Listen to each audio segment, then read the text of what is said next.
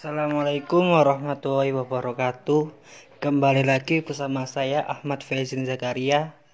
Saya akan menjelaskan tentang sistem kesehatan nasional di Indonesia Pengembangan sistem kesehatan di Indonesia telah dimulai sejak tahun 1982 ketika Departemen Kesehatan menyusun dokumen sistem kesehatan di Indonesia.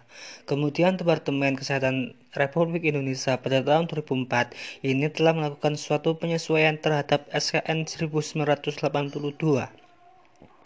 Di dalam dokumen dikatakan bahwa sistem kesehatan nasional atau SKN didefinisikan sebagai suatu tatanan yang menghimpun upaya bangsa Indonesia secara terpadu dan saling mendukung guna menjamin derajat kesehatan yang setinggi-tingginya sebagai perwujudan kesehatan kesejahteraan umum seperti dimaksud dalam pembukaan UUD 1945.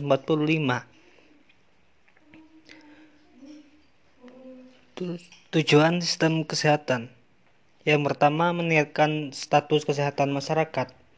Yang kedua, meningkatkan responsiveness terhadap harapan masyarakat.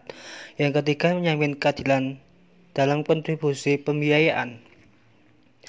Elemen dalam sistem, sistem kesehatan adalah berdasarkan pengertian bahwa sistem in interconnected part or element in certain pattern of work. Maka di sistem kesehatan dan ada dua hal yang perlu diperhatikan, yakni satu elemen komponen atau bagian pembentuk sistem yang berupa aktor-aktor perlaku dan interconnection berupa fungsi dalam sistem yang saling terkait dan dimiliki oleh elemen-elemen sistem.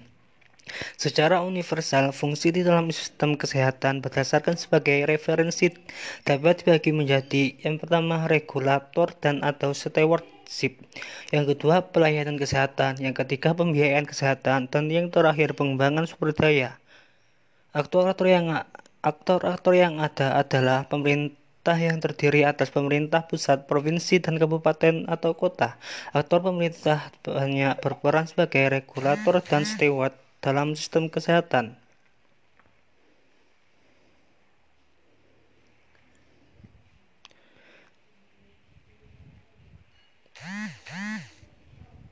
Oke, mungkin itu saja yang dapat saya sampaikan. Berjumpa lagi dengan podcast-podcast yang lainnya.